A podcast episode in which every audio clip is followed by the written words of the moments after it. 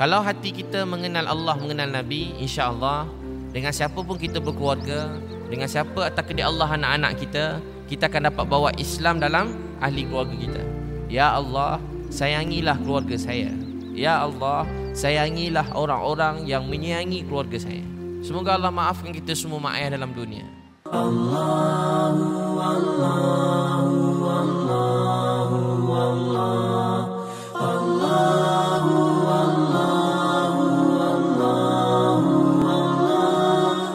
والله والله والله والله بسم الله الرحمن الرحيم. السلام عليكم ورحمة الله وبركاته. نحمده ونستعينه ونستغفره ونعوذ بالله من شرور أنفسنا ومن سيئات أعمالنا من يهده الله فلا مضل له ومن يضلل فلا هادي له ونشهد أن لا إله إلا الله ونشهد أن محمدا عبده ورسوله أما بعد Alhamdulillah uh, yang dihormati uh, tuan pengurusi masjid Ah, Tuan Haji Osman uh, bin Tuan Haji Osman bin bin Hamzah. Uh, nama dua-dua nama sahabat Nabi SAW. Uh, yang dihormati tuan-tuan imam, ahli tuan kawasan masjid. Alhamdulillah hari ini kita uh, program Al-Kuliah TV3. Uh, terima kasih kepada Masjid Talha bin Ubaidillah. Masjid Talha bin Ubaidillah pun nama sahabat juga. Ha, masjid cantik yang bercahaya-cahaya daripada luar, ha, berseri-seri. Dan hari ini tajuk kita, ha, tajuk kita keluargaku, syurgaku. Ha, tuan-tuan dan puan sekalian, siapa rasa keluarga dia dah macam syurga dah angkat tangan? Siapa rasa keluarga dia macam syurga angkat tangan? Keluarga dia sekarang dah, dah macam dalam syurga, rasa macam bahagia. Siapa rasa bahagia dengan keluarga dia angkat tangan? Ha, yang angkat tangan ni dah boleh balik dah lah. Mana dah bahagia dah. Jadi tujuan ceramah kita ni, kita nak rasa keluarga ni satu anugerah daripada Allah Subhanahu Wa Taala. Keluarga ni anugerah daripada Allah. Bila kita sedar yang keluarga ni anugerah daripada Allah, maka kita akan merasai nikmatnya. Tapi sekarang kita rasa macam kita yang pilih keluarga kita. Kita rasa kita tersilap, tersalah, kadang-kadang kita memang pilih. Yang kita kurang bahagia. Jadi orang yang paling bahagia ialah orang yang paling beriman dalam dunia ni. Dalam kata lain, orang yang bertakwa. Orang yang paling beriman, paling bertakwa, dia akan merasai bahagia di mana saja dia pergi dalam dunia. Tak dia Allah, dia ada keluarga, dia bahagia. Tak dia Allah, dia belum diriskikan isteri suami, tapi dia ada mak ayah, dia bahagia. Ada orang saya jumpa, dia tak ada mak ayah. Daripada kecil. Kahwin pun belum. Adik-beradik pun tak pernah ada. Tapi dia pun bahagia juga. Dia bahagia sebenarnya bermula dekat mana? Hati kita sendiri. Bila hati kita bahagia, Allah beri keluarga. Keluarga tu sebagai jalan untuk kita semakin dekat, semakin hampir pada Allah Subhanahu Wa Taala. Baru ni saya jumpa satu orang, dia tak ada keluarga. Dia tak ada ayah, dia cuma ada mak. Mak dia tinggalkan dia kat tepi jalan. Ha, tinggalkan ha, dengan sikit susu, lampin, tu saja botol susu. Tiba ada seorang wanita ambil dia. Jaga dia sampai umur tiga tahun. Dia umur tiga tahun. Lepas tiga tahun, makcik tu yang jaga dia pun tak sihat. Dia jadi gila. Budak ni, dia kerja kat lorong, kat Kuantan dan beberapa tempat yang lain. Maaf, maaf, jadi pelacur. Sampai umur dia 26 tahun. Dia jual diri dia. Sampai umur 26 tahun, dia jual diri dia. Dan baru ni saya jumpa dia. Sampai 26 tahun dijual diri dia. Jadi saya tanya dengan dia, berbual dengan dia. Dan dia ikut saya program 3 hari. Keluar di jalan Allah 3 hari, berdakwah. Dia pun ikut saya 3 hari. Dia balik je 3 hari tu, saya balik KL, dia duduk Kuantan. Dia pergi semain subuh, saya suruh dia mesej saya, hantar mesej. Tuan-tuan dan perempuan sekalian, dia hantar gambar semain subuh, dia kata, Ustaz, seluruh hidup saya, saya tak pernah rasa bahagia macam ni. 26 setahun saya hidup Pagi subuh ni saya jalan kaki pergi masjid Inilah subuh yang paling bahagia dalam hidup saya Jadi saya jumpa satu orang tepi jalan Dengan kerana dia pergi subuh kat masjid Hidup dia berubah Sekarang dia kerja restoran dia tak jadi pelacur dah, dah 6 bulan dia tak kerja tu dah. Dia mula berubah. Baru ni saya ajak lagi sekali 3 hari, dia ikut saya dan dia balik dia telah berubah menjadi manusia yang lebih baik dan dia bahagia. Asas bahagia tu dekat mana tuan-puan sekalian? Dekat hati. Saya jumpa Pak Cik Cina. Pak Cik Cina, umur 70 tahun, Uncle Lee nama dia. Saya ajak dia masuk Islam 3 Ramadan. Malam tu bulan Ramadan, saya pusing KL bawa 300 bungkus makanan. Saya pusing-pusing, saya selalu saya boleh agak siapa nak masuk Islam. Yang buat saya sedih, setiap kali pusing KL tu ada orang masuk Islam. Daripada Ramadan sampai sekarang 15 orang masuk Islam. Jumpa tepi jalan. Yang lebih lebih menyedihkan, mengharukan tahu apa dia? 15 orang ni, 13 orang lebih kurang 10 orang tu rajin belajar. Ada 2 3 orang je yang tak berapa sangat. Yang lain semua kalau tuan-tuan tengok kalah orang Islam yang ada ini. Bawa beg kat belakang ada buku Iqra. Beg kat belakang buku solat. Jalan mana-mana. Pak cik 70 tahun bawa beg macam budak baru masuk sekolah tadika, bawa beg. Pergi mana-mana bawa beg. Saya dakwah kampung asli dia datang bawa beg. Saya nak mudahkan orang tu nak masuk Islam. Banyak Cina India masuk Islam tu 10 orang tu Cina India. Tuan-tuan dan puan sekalian, tahu tak apa jadi? Pak cik Cina tadi saya janji dengan dia, malam tu dia mengucap, dia minum air kotak. Sambil mengucap, dia minum air kotak. Mengucap tu minum air kotak. Pak cik ni macam tak berapa ikhlas dia nampak muka. Sekali bila bangun pagi esok, saya nak ambil dia janji nak ambil pagi. Anak saya sakit, saya ambil petang. Saya datanglah petang. Petang-petang ingat dia dah tak ada lah. Saya rasa bersalah dah. Ditunggu saya dengan beg dekat depan Pudu Raya. Pegang, pegang beg. Dia nampak saya. Dia berlari kat saya. Dia peluk saya. Dia kata, Ustaz, saya tak nak mati sebagai orang bukan Islam. Saya takut kalau saya mati, masuk kubur bukan Islam. Tuan-tuan dan perempuan sekalian. Orang ni sebatang kara umur 70 tahun. Bila dia kenal Allah, hati dia bahagia. Jadi asas sebuah keluarga bahagia itu dekat mana tuan-tuan sekalian? Dekat hati kita. Kalau hati kita mengenal Allah, mengenal Nabi, insya Allah dengan siapa pun kita berkeluarga, dengan siapa atau kedai Allah anak-anak kita, kita akan dapat bawa Islam dalam ahli keluarga kita.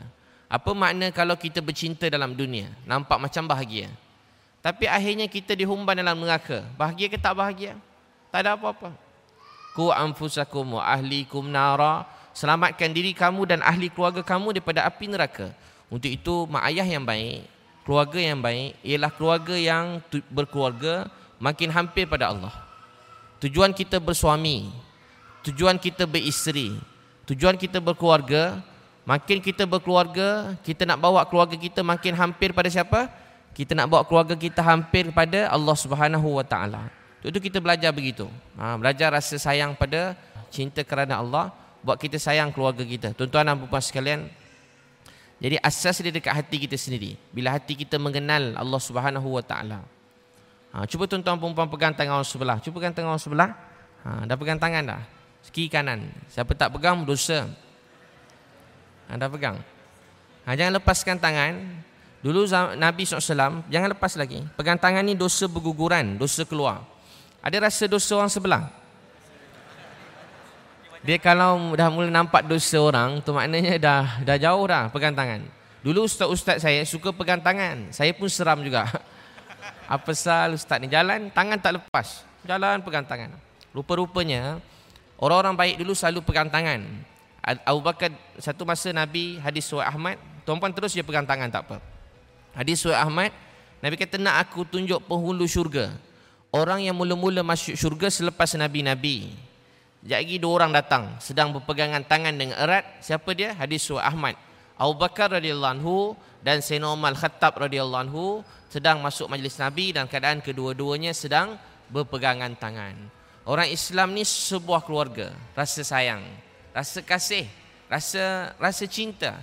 Cintanya ikhlas. Tak nak apa-apa. Tak nak duit dia, tak nak rumah dia, tak nak ambil kesempatan kat dia. Tak nak apa-apa. Kita cuma nak dia bahagia masuk syurga. Itu cinta dalam hati baginda Rasulullah sallallahu alaihi wasallam. Tak nak apa-apa pada manusia. Tak nak siapa-siapa tahu baik dia. Dia buat baik untuk Allah sayang dia. Pernah Nabi balik rumah. Ni orang paling sibuk, paling penat. Sampai kat rumah Nabi pegang tangan Sayyidina Hasan radhiyallahu anhu, Sayyidina Husin radhiyallahu anhu, Sayyidina Ali radhiyallahu anhu, Sayyidina Fatimah radhiyallahu anha, sampai ke rumah Nabi ambil Sayyidina Hasan letak paha kanan. Nabi cium radhiyallahu Nabi ambil Sayyidina Husin letak paha kiri. Nabi SAW cium. Tangan kanan Nabi SAW peluk Sayyidina Ali radhiyallahu Nabi cium. Tangan kiri Nabi peluk Fatimah radhiyallahu anha Nabi cium. Sambil Nabi kata ya Allah saya sangat sayang keluarga saya. Ya Allah sayangilah keluarga saya.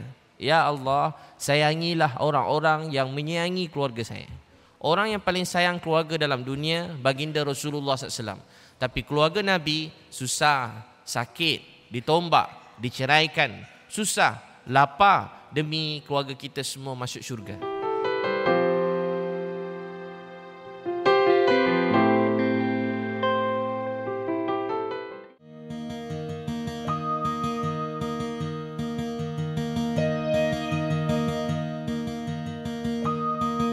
Tuan dan puan sekalian, tu kita kena rasa sayang. Pegang tangan dah? Cuba kata, Ya Allah.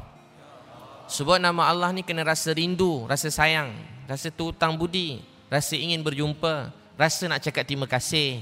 Ya Allah, Ya Allah, Ya Allah, saya sangat sayang keluarga saya. Ya Allah, sayangilah keluarga saya.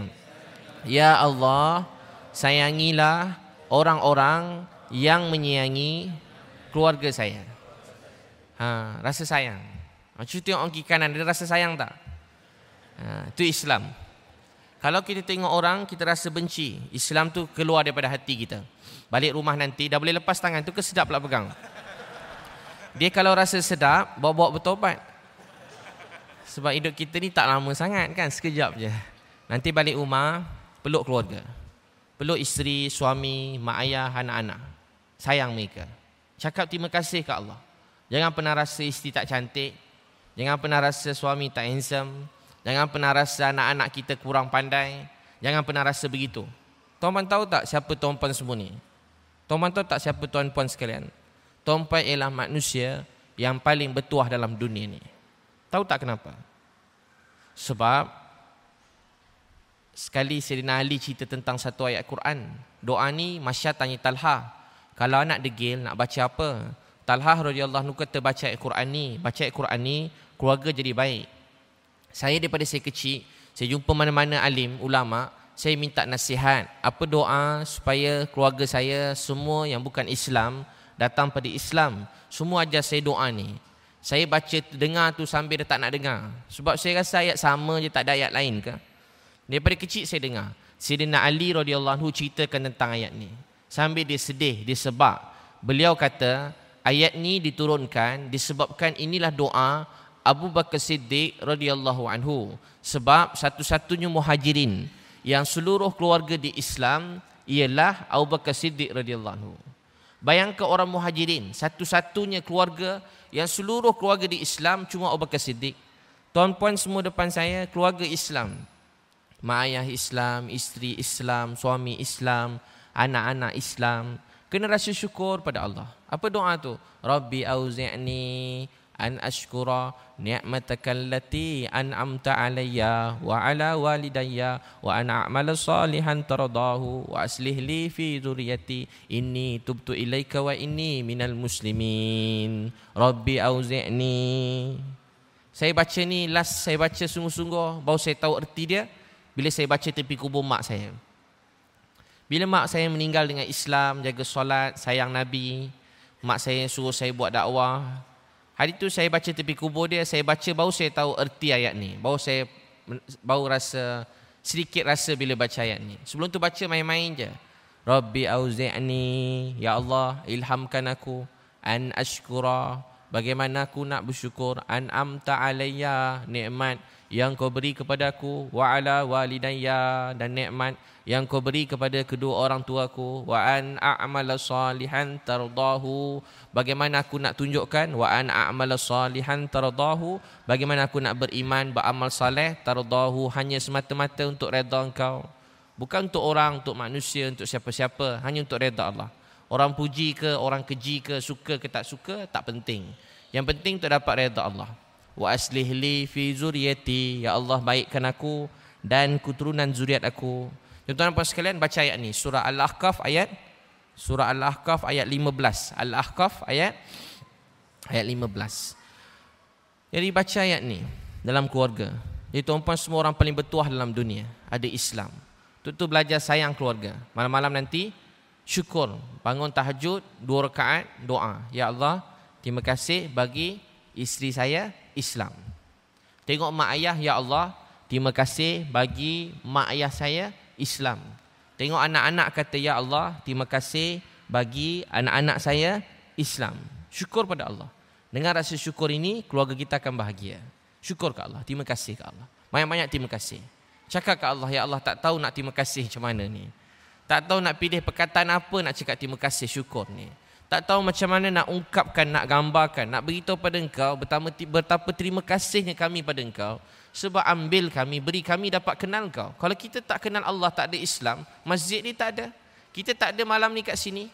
Tak dapat nak buat apa-apa kebaikan. Untuk tu kita rasa syukur pada Allah Subhanahu Wa Taala. Tuan-tuan dan puan sekalian, saya makin yakin bila jumpa-jumpa anak-anak muda kat luar sana. Saya nampak perkara yang penting dalam sebuah keluarga Islam ini ialah kasih sayang. Kasih sayang. Nabi SAW ni penuh kasih sayang. Pernah sekali orang jumpa Nabi, dia kasar. Dia tak ada adab, tak ada akhlak. Dia datang kat Nabi, dia jerit-jerit kat Nabi. Sahabat semua angkat pedang nak bunuh dia. Nabi kata biarkan dia. Biar dia duduk dengan saya. Cakap-cakap dengan Nabi sekejap, Kemudian lelaki tadi berubah jadi orang baik terus. terus berakhlak. Nabi kata tadi kawan-kawan saya marah dengan kamu sahabat. Boleh tak kamu tolong cakap sikit-sikit pada mereka? Dia keluar minta maaf pada semua. Sepanjang balik dia kata seluruh hidup saya. Saya tak pernah jumpa lelaki sebaik beliau. Seluruh hidup saya. Saya tak pernah jumpa lelaki sebaik beliau. Jumpa Nabi sekejap je orang faham Islam. Kita berapa ramai orang jumpa kita orang tak faham Islam. Anak-anak kita duduk kita belas tahun tak faham sangat Islam. Semayang pun malas lagi. Isteri kita tidur orang kita dah 7-8 tahun kahwin. Tidur sekatil satu bantal, satu selimut. Mimpi lain-lain. Subuh tak semayang juga. Ni kita dengar kuliah kat masjid. Isteri kita tengah tengok drama kat rumah agaknya. Anak kita tengah main game, main handphone kat rumah. Bukan orang jumpa Nabi sekejap, orang boleh faham Islam. Tapi ada orang yang duduk, makan, minum, tidur dengan kita. Tapi dia tak dapat gambaran Islam tu dengan baik. Dia tak faham. Islam ni satu penerangan tapi yang lebih manusia faham ialah akhlak kita semua. Tuan-tuan dan puan sekalian, saya sekali saya jumpa budak-budak dekat atas jejantas 18 orang. Banyak kali yang sekali ni saya jumpa hidung dia orang pakai pin, telinga ni pakai pin, mata dia pakai pin. Kalau tengok muka sekali lalu nampak jahat betul lah. Ha, bukan jahat sikit, jahat betul nampak. Tengok pun seram. 18 orang ramai-ramai satu pagi. Bermula saya jumpa dia orang, saya kejut dia orang. Adik, mai bangun, jom makan, saya ajak dia orang makan. Bila makan je, selalu saya suap dia orang makan. Budak jahat ni selalu saya suap. Ha, makna kalau tuan-tuan saya suap, mana jahat jugalah. Nanti balik rumah, suap isteri. Balik rumah nanti, suap anak-anak. Kalau ada anak nakal-nakal, selalu suap makan. Ajak makan berjemaah. Makan berjemaah ni disatukan hati. Imam Nawawi kata, sunnah makan berjemaah. Satu lagi sunnah makan satu bekas yang sama. Kalau boleh share dulang makan. Siapa lepas ni nak makan berjemaah kat tangan? Ha. Siapa lepas ni nak makan dalam dulang kat tangan, makan dalam dulang. Boleh beli dulang balik nanti. Saya tak ada jual dulang, carilah kat mana-mana. Oh kalau tahu ramai nak mungkin saya jual dulang lain kali eh. Tak saya gurau saya tak jual dulang. Makan berjemaah. Makan berjemaah. Kalau boleh suap-suap. Suap. Ambil makan suap. Budak-budak tadi memang jadi rapat. Suap ni jadi rapat. Masa makan, ni handphone simpan. Handphone simpan. Saya cakap tu di saya juga. Sedih tengok. Bawa mak ayah jalan makan. Setahun sekali je pun. Dua tahun sekali lah, lebih sikit lah. Tiga tahun sekali lah, banyak sikit. Makan-makan duduk kat kedai, baru duduk tengok handphone. Tarik ke atas. Ayah cakap, angguklah laju. Ayah kita cakap, dah tua ayah kita. Ha, ha, ha. Ha, ha, ha. Saya kalau tengok macam tu saya sedih. Kesian kan? Kita belajar tinggi-tinggi, masuk universiti, kadang-kadang kerja pun bagus, duit pun banyak. Tapi dengan mak bapak, kita tak tahu adab masa duduk dengan mak ayah kita. Sama jugalah kita dengan anak-anak kita. Duduk dengan anak-anak, simpan telefon. Simpan sekejap. 10 minit je makan. Lebih-lebih pun setengah jam, simpan telefon. Simpan sekejap. Dia banyak guna, simpan sekejap. Letak, semua masing-masing beli beg tu masukkan telefon. Bapak masuk dulu. Dia mak masuk, anak masuk makan dengan keluarga. Tiba-tiba Budak-budak tadi ha, Saya makan dengan orang. Saya suap budak-budak tu. Saya suap seorang-seorang. Dia malu-malu mula-mula. Muka jahat tiba-tiba kena suap. Muka habis jahat dia kena suap. Tapi bila kena suap Muka jahat tu jadi manja. Tiba-tiba muka nak kena suap je kan? Ha, suap. Lepas suap, suap, suap, suap Yang perempuan empat orang pun kata Ustaz suap kami juga. Eh tak boleh dek. Dosa kan? Lepas tu ha, Lepas suap Budak-budak lelaki tadi kita suap semua sekali Adik, ni yang paling saya sedih bila saya pusing kat luar sana. Setakat ni saya jumpa kalau 100 orang, kurang lima, kurang 10 orang, 5 orang yang beritahu dia semahyang. Itu yang paling saya tak tahu nak cakap untuk apa macam mana.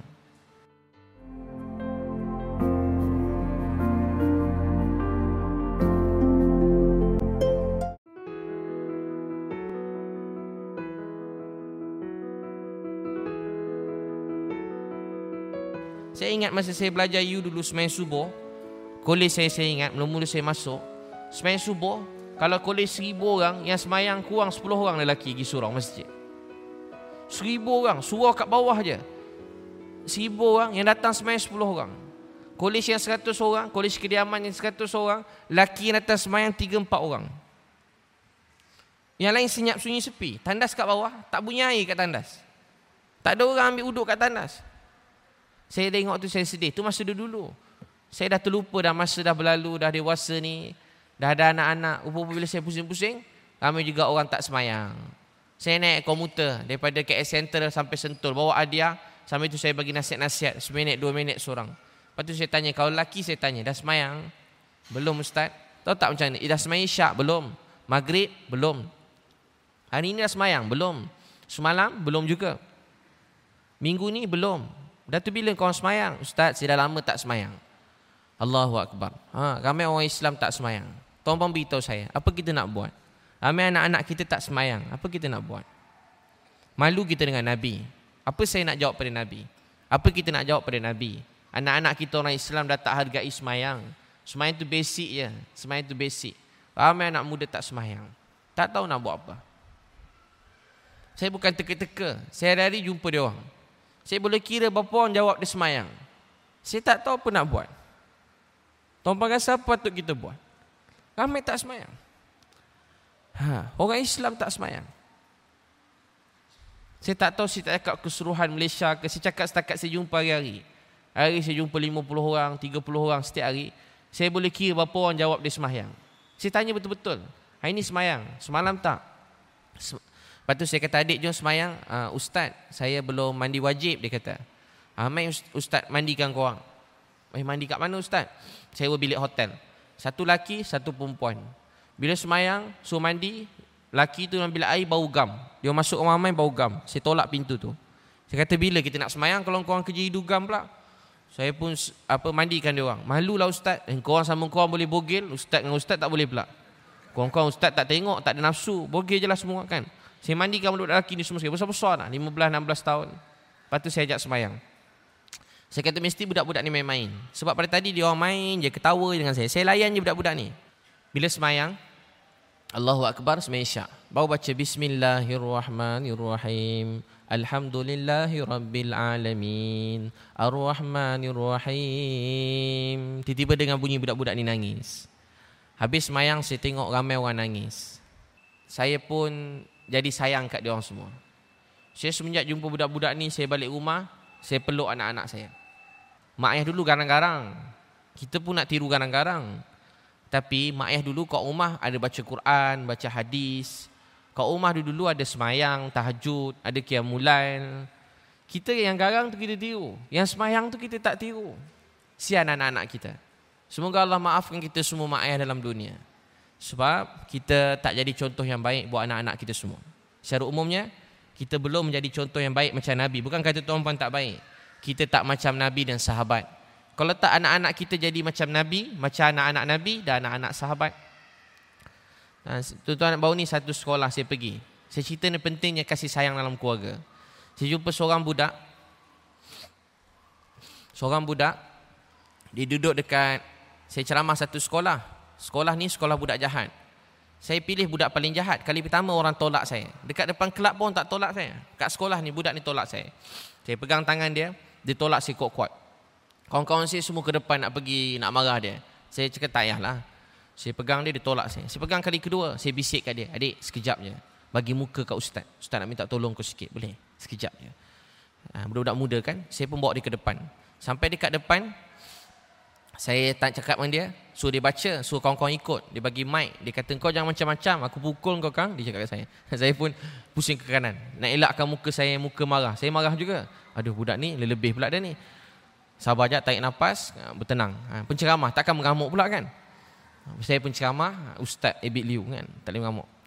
Jadi, tiba-tiba, saya tak saya terus tanya dia, adik, adik-adik berapa orang? Tiga orang. Adik nombor berapa? Sulung. Dia kata lima. Adik sulung. Ha, ha. Selalu kena marah dengan ayah. Selalu. Selalu bergaduh dengan ayah. Selalu. Sakit, marah tak? Sedih tak? Sakit hati Ustaz. Saya tak cakap dengan dia dah. Dia macam nak melawan dah. Saya pandang semua orang. Saya kata saya ada anak sulung. Saya sebagai ayah, saya paling bahagia masa dapat anak sulung. Yalah ayah memang masa muda dapat anak mula-mula kan lain macam excited dia kan. Letak telinga kat perut isteri, anak nombor satu. Anak nombor dua pun ada lagi. Masuk nombor tiga, nombor empat dah tak berapa ingat dah. Dah tukar-tukar dari lahir. Nombor tiga, empat tu kadang tukar-tukar. Bukan tak sayang, sayang. Tapi ingatan kita memang sampai situ je boleh. Ha, dia tak boleh lebih. Malah KKM memang ingatan kami semua begitulah. Dia sampai situ je ingatan tu. Nombor satu, nombor dua semua ingat. Macam mana dia besar. Dah masuk tiga, empat. Kalau anak lapan, dia tak perasan anak nombor lapan tu. Ha, ada kawan saya anak lapan orang. Kena kejar anjing, lari masuk kereta. Kira-kira kurang seorang. Yang kecil tengah berlawan dengan anjing kat bawah tu. Anjing tak apa-apa kan dia. Bapak dia pula yang takut. Tuan-tuan sekalian, tahu tak apa jadi? Saya sayang anak saya yang sulung. Nama Safiah Liu. Saya pun peluk dia, saya cium dia, saya sayang dia. Tapi bila dia besar, kadang-kadang kita selalu marah dia kan. Kita sibuk, kakak tengok adik. Abang tengok adik. Ha, nombor dua pun sama dah kena marah dah. Kakak buat susu. Bapak sibuk.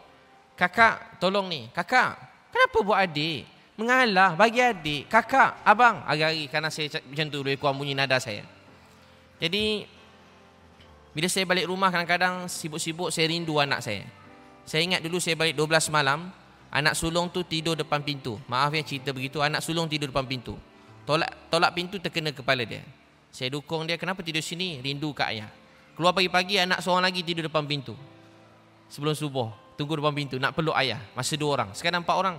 Tiba-tiba apa jadi? Bila saya balik rumah, saya nak peluk dia. Adik-adik yang nombor tiga, nombor empat ni melompat-lompat. Dah bergaduh-gaduh berebut ayah ni. Jadi nombor satu ni, dia mengalah, dia sandar kat dinding. Kat tepi dinding. Anak nombor dua lari masuk bilik. Dia buat kerja sendiri. Laki, buat tak tahu je. Saya tengok muka anak saya, saya tahu dia sedih. Dia rindukan saya. Hari-hari saya tengok muka orang boleh agak, ini pula muka anak saya sendiri. Saya tahu anak sulung saya, muka dia muka orang kurang kasih sayang. Macam orang tak ada ayah. Ayah ada, macam tak ada. Saya nampak muka anak sulung saya. Dia cuma budak-budak, remaja budak-budak lagi kecil. Apa jadi? Tengah malam dia dah tidur, saya pergi cium dia. Saya kata, Ya Allah maafkan saya. Selalu dia terjaga bila saya cium dia. Dia bangun, dia peluk saya. Ayah, kakak rindu kat ayah. Safiah rindu kat ayah. Saya peluk dia. Bila setiap kali saya peluk dia, dia nangis, saya pun nangis. Dia rindu saya, saya ribu-ribu kali rindukan dia. Saya pergi ke anak, kadang-kadang saya terbangkan dia. Ayah, kakak dah besar. Terbang ke apa lagi? Saya terbangkan dia. Dah besar-besar terbangkan. Terlupa anak tu dah besar. Pergi bilik anak seorang lagi nombor dua. Sayang ayah yang lelaki. Ha. Sayang ayah tak rindu ayah. Hmm, hmm, hmm. Yang lelaki kan macam tu. Kita semua lelaki macam tu lah. Saya pun peluk dia, saya peluk dia lama sikit, cakap sayang kat dia, rindu kat dia, dia pun nangis juga. Masa saya tengah cakap ni, saya tengok kat sebelah, saya tengok depan tu semua dah nangis. Eh kenapa dia orang nangis? Tengah cakap-cakap macam ni je, sambil-sambil je. Tiba saya tengok budak yang sebelah saya ganas tadi tolak saya, dia dah nangis lah. Dia lap air mata, dia tak berhenti, dia tak boleh tahan. Saya kata, meh peluk ustaz. Saya pun peluk dia. Dia nangis tak berhenti budak lelaki tadi, dia kata lima. Sekolah jahat, dia budak paling jahat. Cikgu dia semua tahu. Dia peluk saya, Daripada pagi kelas program tu sehari. Pukul 10 pagi sampai petang, dia tak angkat kepala, dia duduk depan, dia tunduk, dia asyik termenung seorang-seorang, dia nangis. Orang macam ni sekali dia nangis, dia lebih ikhlas daripada saya menangis. Apa jadi kat dia, saya balik nak balik, dia kejar kereta saya, dia masuk kereta saya masa nak balik pukul 5 tu, dia peluk saya. Ustaz, saya benci bapak saya, saya benci bapak saya. Tak, tak, tak. Dia. Kau rindu ayah kau, kau rindu ayah kau. Ah, Ustaz, saya rindu ayah saya. Pada kecil dia marah-marah saya. Dulu je kecil dia sayang saya. Bila saya remaja, hari-hari dia pukul saya ustaz. Hari-hari dia belasah saya. Hari-hari dia jerit kat saya. Dia tak pernah peluk saya. Dia tak pernah salam saya. Dia tak pernah nak cakap dengan saya. Dia tak bagi saya pegang dia. Satu hari dia marah saya, pukul saya. Saya dah besar, saya pula pukul dia Ustaz. Saya marah dia. Saya bergaduh dengan dia macam bergaduh dengan orang, orang, orang jahat Ustaz. Dia nangis-nangis dalam kereta. Tahu tak kenapa apa saya nak cerita tuan-puan? Anak-anak ni dia cuma dahagakan pelukan. Balik nanti peluk anak-anak. Eh, peluk anak-anak. Zaman sekarang ni banyak ujian. Ni zaman zaman banjir maksiat. Ni zaman apa? Banjir maksiat. Peluk anak-anak. Walaupun anak tu dah besar, peluk dia.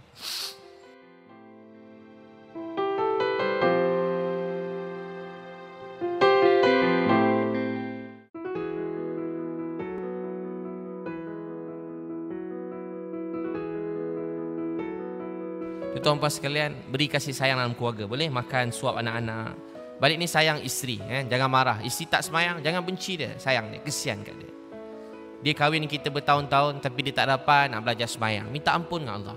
Sebagai suami Kita bertaubat. Isteri pun sama. Anak-anak kita tak semayang Suami tak semayang Bertaubat pada Allah. Lama suami saya Bersama dengan saya Tak semayang-semayang Sampai sekarang. Tak terkesan pun Dengan semayang saya. Ha, Cuba tuan-tuan perempuan Salam orang sebelah. Cuba salam orang sebelah. Salam Pilih seorang je. Ha, salam, salam orang sebelah. Salam lama sikit. Pandang muka cakap saya sayang awak kerana Allah. Semoga kerana Allah awak sayang saya. Allah bertambah sayang pada awak. Sekarang saya nak semua peluk orang sebelah dia 10 saat je. Peluk ikhlas. Macam saya selalu tuan-tuan nampak saya peluk tu tuan-tuan peluk. Lama sikit. Peluk bagi nangis sikit. Kalau tak nangis jangan lepas lagi. Mulai hari ini nampak anak-anak muda kat tepi jalan, jangan benci dia, jangan marah dia. Pergi jumpa, ajak dia makan. Tanya khabar dia. Beri salam pada dia. Jangan takut buat dakwah. Kita orang Islam ni takut buat dakwah. Kita berat nak cakap. Kita fikir susah-susah nak dakwah ni. Tak payah susah-susah. Kalau tak mampu dakwah panjang-panjang, beri makan, tanya khabar dia. Mampu beri sikit nasihat. Jaga mak ayah dia, Allah sayang kau. Gitu pun cukup dah. Ha, orang bukan Islam, setiap kali cakap macam tu nak masuk Islam je. Sekarang kita orang Islam tak buat dakwah. Surat pertama turun kat Nabi Iqra. Asas sebuah keluarga jadi baik ialah ilmu. Surah kedua turun kat Nabi ya ayyuhal mudassir kum fa'anzir wa rabbaka fakabbir. Surah kedua suruh kita buat dakwah. Surah ketiga turun kat Nabi ya ayyuhal muzammil kumil laila illa qalila. Ketiga tugas kita waktu malam bangun pada Allah menangis. Malam nangis. Satu ilmu, asas ilmu ikra bismi rabbikal ladzi khalaq. Dengan kita kena sedar kita dijadikan oleh Allah. Kita dijadikan oleh siapa? Oleh Allah. Kalau Allah tak jadikan kita, kita tak ada. Tu asas ilmu. Makin belajar ilmu, makin rendah diri. Makin jaga solat, makin rendah diri. Kenapa orang boleh bangun pukul 8 pagi? Sebab dia tahu kalau tak bangun 8 pagi, anak dia tak pergi sekolah, cikgu warning, nanti kena gantung sekolah. Rekod dia buruk, susah nanti masa depan dia. Kenapa ayah takut bangun lewat 8 pagi? Sebab nanti kalau pergi kerja, kena gantung. Tiga kali lambat, merah, empat kali, lima kali, kena buang. Kena tindakan. Tapi kenapa orang tak boleh bangun 5 pagi? Sebab dia nampak yang bagi rezeki pada dia, pejabat. Tapi dia tak nampak yang bagi rezeki pada dia, tu Allah. Orang yang nampak Allah bagi rezeki, macam Nabi dan sahabat, pukul 3, 4, 5 pagi mereka dah bangun. Lebih kurang kalau waktu kita 3, 4, 5 pagi dah bangun pada Allah. Bangun doa nangis. Untuk tu kita belajar. Bangun malam nangis pada Allah. Doa pada Allah. Saya akan masa saya kecil-kecil. Saya pernah cerita kat tuan-puan kan. Kedua dalam rumah hidupkan amalan taklim. Hidup amalan taklim. Siapa kat rumah ada amalan taklim angkat tangan. Bacaan Quran hadis Nabi. Siapa ada buat kat rumah angkat tangan? Oh semua tak buat eh. Siapa nak buat angkat tangan? Ha, siapa tak angkat tangan berdosa. Dah semua dah angkat. Ha, gurau je. Saya masa saya kecil-kecil dulu, bapa saya garang. Mak saya, saya keluarga saya macam-macam dulu. Saya ringkaskan je lah. Bapa saya garang. Dan kata lain tak kenal Allah. Saya dengar bapa saya tak pernah tegur anak-anak. Dia dengan mak romantik. Mungkin sebab tu dia dapat hidayah. Dengan anak garang, pegang kayu pukul tujuh, Anak-anak semua dalam rumah. Bukan anak-anak, jiran-jiran sikit masuk rumah. Garang. Ha, garang. Kalau pergi jauh-jauh, dia kata gerak sekarang, terus gerak. Tapi dengan mak romantik. Kalau makan, siap suap-suap. Ha, kadang mak masak, dia peluk dari belakang. Lagu-lagu pipi. Dia tahu pula sunnah Nabi. Itu sunnah Nabi. Abang tahu ke tak? Sunnah Nabi peluk isteri. Nabi pernah lukung isteri kat belakang, laga-laga pipi. Abang biasa buat? Siapa biasa buat? Biasa buat eh, laga-laga pipi. Tapi tengok saiz lah. Ha, jangan sekali angkat je. Ha, ambil isteri kat belakang, laga pipi. Ha, kasih sayang. Nabi ruat Tirmizi, setiap kali korang masuk rumah, cium isteri. Bapak saya macam tu lah. Tua mak saya masuk kereta, bapak saya bapak saya masuk kereta, mak ikut. Yang paling tak faham sekali, mak masuk bilik air, bapak masuk sekali. Yang tu pun yang tak faham. Itu pun sunnah Nabi, hadis suat Bukhari. Mandi sekali dengan isteri. Sunnah Nabi, mandi satu bekas yang sama. Sunnah. Tapi dengan anak dia garang. Saya pergi sekolah, ada seorang cikgu matematik bagi ceramah. Macam mimpi dah. Ha, cikgu tu kata tinggal satu solat, 80 tahun dalam neraka. Saya dengar, saya nangis tak berhenti. Saya mula fikir mak ayah saya, saya tak nak dia masuk neraka. Cita-cita saya yang pertama dalam hidup, saya tak nak mak ayah saya masuk neraka. Ini keazaman tuan-puan dalam keluarga, tak nak keluarga kita masuk neraka. Saya balik rumah, saya belajar kenal Allah, bapak saya garang, dia selalu marah saya masa tu, saya sayang dia, dia lagi sayangkan saya. Saya nyorok-nyorok baca taklim dalam bilik. Balik semain isyak, sembilan setengah, saya buat taklim. Saya baca-baca-baca, satu hari, hari-hari saya doa nangis. Hari tu saya belajar nangis je mak saya datang dekat kat saya. Sekarang saya tengok orang Islam malu nak nangis, malu. Semayang malu nangis, baca Quran malu nak nangis. Nak nangis malas, buang masa. Nangis ni bukan buang masa, nangis ni amal saleh. Orang paling kuat nangis Nabi Muhammad sallallahu alaihi wasallam. Sahih Muslim, Nabi nangis sepanjang malam. Abu Bakar Siddiq, Sayyidina Umar Khattab jadi imam, ada berapa ribu orang tak pakai mic, kata Abdullah ibnu Umar dalam hilyah, aku duduk tiga saf daripada belakang. Aku dengar ayahku menangis dalam solat baca Al-Quran. Innama ashku basi wa huzni ilallah. Kepada Allah, aku adukan kesedihan dan kesusahanku menangis. Ha, Imam Ali Zainal Abidin bin Husin bin Ali, dia nangis. Dia kata, Innama ashku basi wa huzni ilallah. Beliau menangis. Saya tak percaya yang bapak saya dapat hidayah. Tengah-tengah saya doa, mak saya datang dekat dengan saya. Mak saya masa itu pakai seksi-seksi. Mak saya suka melawa-lawa pakai si seksi. Ha, seksi mak saya, lawa. Ialah tengok anak handsome macam mana kan? Ada rasa macam nak muntah dah. Saya gurau je. Mak saya duduk dekat, tiba mak saya nangis. Mak saya berubah, belajar kenal Allah, belajar semayang. Hari-hari saya doakan bapak saya. Tapi saya sebenarnya saya tak percaya bapak saya boleh berubah. Saya tak nampak dia boleh berubah. Dia dah 60 tahun, garang pula tu. Saya rasa saya kenal betul bapak saya mesti tak boleh berubah lah. Tapi saya doa, doa baik-baik untuk dia. Tapi Allah kenal bapa saya lebih pada saya kenal bapa saya sendiri. Allah kenal kita semua lebih pada kita kenal diri kita sendiri. Kita rasa kita kenal diri kita. Ustaz, saya tahulah diri saya. Tak, tak, tak, tak. Allah kenal abang lebih pada abang tahu tentang diri abang sendiri. Lepas tu apa jadi kat bapa saya? Apa jadi kat dia? Baca Quran, baca hadis. Lepas 6 bulan, saya tingkatan satu. Bapa saya datang dekat dengan saya, dia nangis. Eh, boleh tolong ayah tak? Boleh tak ajar ayah kenal Allah, ajar ayah sembahyang. Ayah saya sangat baik orangnya. Dia sangat banyak berkorban untuk saya sekeluarga. Saya sangat sayang dia, dia pun sangat sayangkan saya. Dia mula berubah, kami sembahyang sama-sama, sembahyang isyak, bapak saya berubah. Ayah saya kata, Ibi, Allah maafkan ayah tak? Mesti dia tak maafkan ayah. Ayah nak tahu tak siapa bawa ayah sembahyang? Kalau ayah nak tahu bukan mak, bukan Ibi, bukan siapa-siapa. Yang bawa ayah sembahyang ialah Allah Subhanahu wa taala. Aisyah terus menangis dan itulah hari yang paling bahagia dalam keluarga saya. Bapak saya berubah. Saya pun rasa macam mimpi, tak sangka. Tak perasan masa dah berlalu. Kan saya lupa diri dah. Kadang orang cakap-cakap, dia tu jahat. Saya pun join sekali. Saya terlupa dulu, saya lagi teruk daripada tu lagi. Allah kutip je saya ni daripada longkang. Sesat, lembah syirik. Allah ambil saya kenal dia. Kalau 20, 20 tahun, 22 tahun yang lalu dia tak ambil saya. Saya pun tak duduk sini sekarang. Saya pun tak tahu apa jadi hidup saya. Entah apa saya sembah, entah apa tujuan hidup saya. Tapi dia Allah selamatkan saya. Lepas saya kenal Allah, saya dah tak susah. Kalau sedih, sakit, ada masalah, saya minta pada dia. Wasta'inu bisabri wassalah. Lepas dapat kenal Islam, sunnah Nabi, kerja dakwah, usaha dakwah yang mulia ni, hidup saya berubah. Tanpa semua tu, Hidup saya dah lama dah musnah. Saya jahat dulu kecil degil. Saya tak tahu kat mana saya sekarang. Hanya kerana Allah kesiankan saya. Saya tak cari Islam ni. Kalau saya cari macam orang baik-baik. Kan ramai orang baik-baik. Kaji, cari. Saya tak kaji, saya tak cari. Saya dapat dan saya sangat yakin. Saya tahu siapa saja ucap syahadah ni yakin pada Allah Islam, saya bersumpah, saya beritahu kat siapa saja saya jumpa, saya kata kakak abang akan bahagia, mesti bahagia. Abang kakak depan saya semua akan bahagia. Jadi tuan-puan sekalian, sebenarnya keluargaku, syurgaku tu dekat mana? Bila hati kita mengenal Allah, bawa Islam sunnah Nabi dalam hidup kita. Jadi tuan-puan, uh, mudah-mudahan uh, jadi asbab kebaikan dan hidayah. Uh, inilah mudah-mudahan tuan-puan semua kita sama niat untuk amalkan dan kita semua bawa keluarga kita bahagia dunia akhirat. Boleh insya-Allah siapa nak keluarga dia bahagia dunia akhirat.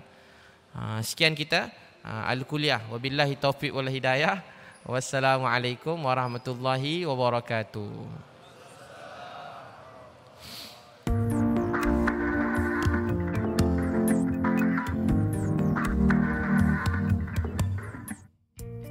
Assalamualaikum warahmatullahi wabarakatuh. Solat adalah satu kewajipan yang wajib kita tunaikan selagi mana kita ada kewarasan walaupun kita sakit. Jadi kesempatan kali ini saya nak kongsikan solat dalam keadaan kita duduk. Yang pertamanya yang perlu kita perhatikan adalah kalau kita sakit tetapi kita masih boleh berjalan, maksudnya kita sakit tu pinggang kita, lutut kita, maka ketika rukun berdiri kita tetap wajib kena berdiri. Kalau tidak tidak sah. Kadang-kadang ada orang yang boleh berjalan tapi terus bayang duduk dan dia terus dah uh, takbiratul ihram dan duduk. Itu tidak sah. Jadi dalam keadaan yang memang kita tak mampu untuk berdiri dan kita hanya bergantung kepada uh, kerusi roda barulah kita sembahyang daripada mula sampai akhir dalam keadaan kita duduk. Jadi saya tunjukkan caranya adalah kita duduk okey hadapkan ke arah kiblat. Kemudian kita mulakan 13 rukun dalam keadaan kita duduk rukun solat eh. Yang pertama dalam keadaan takbiratul ihram Allahu akbar. Kan? Kemudian kita rukuk. Kita rukuk, kita tundukkan sedikit badan kita Allahu akbar. Kemudian kita i'tidal Allahu akbar. Kita sujud jika kita mampu maka sujud kita perlu lebih maknanya kepala tunduk daripada punggung. Allahu Akbar. Sebab sujud adalah punggung lebih tinggi daripada kepala kita. Tapi kalau kita tidak mampu, kita tunduklah sekadar mampu, cumanya lebih rendah lagi daripada keadaan kita rukuk. Jadi, apapun yang kita buat, ibadah solat tetap perlu kita laksanakan walaupun dalam keadaan kita sakit dan kita kongsikan tadi dalam keadaan kita duduk eh, cara-caranya dan kaedah-kaedahnya. Jadi sekian assalamualaikum warahmatullahi wabarakatuh. ربنا يا ربنا ربنا يا ربنا ربنا يا ربنا ربنا